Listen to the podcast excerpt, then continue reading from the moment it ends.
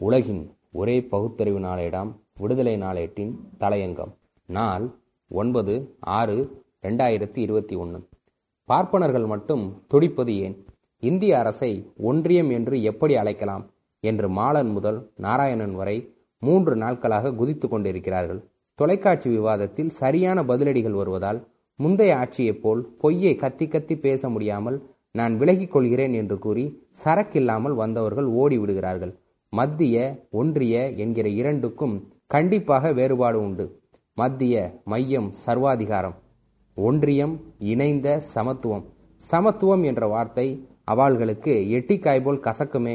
ஒன்றியம் என்றால் திருவள்ளுவர் கூறிய பிறப்போக்கும் எல்லா உயிர்க்கும் என்று ஆகிவிடுமே.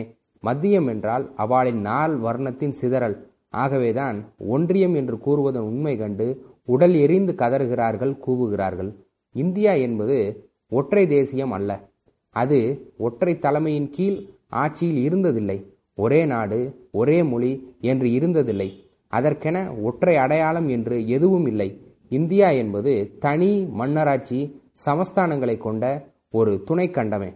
ஜம்மு காஷ்மீர் ராஜ்யம் மைசூர் சமஸ்தானம் சிக்கிம் ராஜ்யம் திருவாதங்கூர் சமஸ்தானங்கள் உண்டு.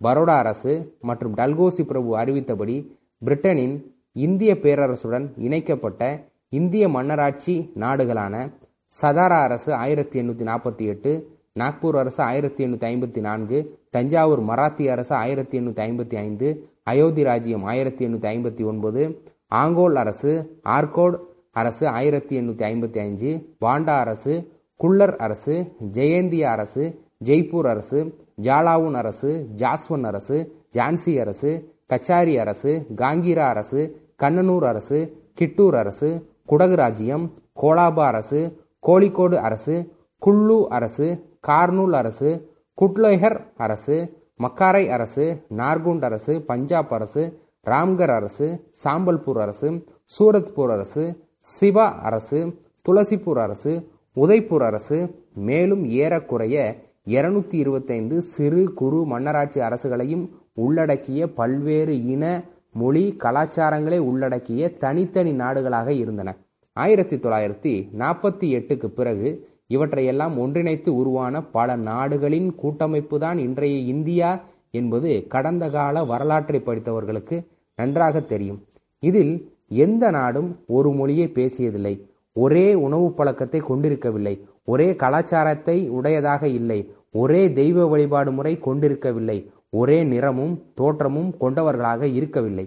முன்னூறுக்கும் மேற்பட்ட நாடுகள் ஒரே கட்டமைப்பில் இணைந்த ஒரே காரணத்திற்காக ஒரே கலாச்சாரம் ஒரே மொழி ஒரே மதத்தை பின்பற்றி ஒரே குடிகளாக மாற வேண்டும் என்பதும் வாழ வேண்டும் என்பதும் அந்த மக்களின் மேல் திணிக்கப்படும் அத்துமீறல் அதிகார வன்முறைதான் அன்றி வேறில்லை. இந்த முன்னூறு நாடுகளில் எதை இந்திய தேசமாக சொல்கிறீர்கள்? எந்த நாடு பழைய இந்தியா? இந்திய தேசியம் என்பதன் ஆரம்ப புள்ளி எந்த நாடு என்று யாரால் சொல்ல முடியும்? இத்தனை நாடுகளையும் ஆயிரத்தி தொள்ளாயிரத்தி நாற்பத்தி எட்டாம் ஆண்டுக்கு பிறகு ஒன்றிணைத்து உருவாக்கிய மாநிலங்களின் கூட்டமைப்பு தான் இன்றைய இந்தியா.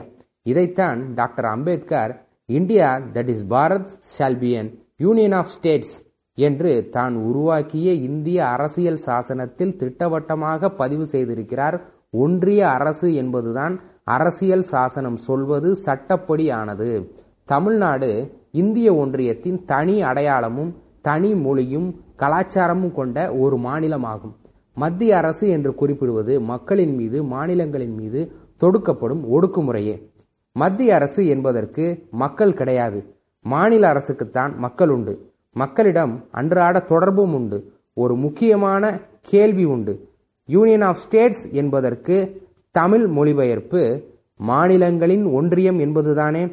ஆங்கிலத்தில் சொல்லும்போது வழி தெரியாது. தமிழில் சொல்லும்போது மட்டும் இந்த பார்ப்பனர்களின் நாடி அதிவேகத்தில் துடி துடி என்று துடிக்கிறது. காரணம் பார்ப்பனர்களுக்கென்று ஒரு நாடு கிடையாதல்லவா?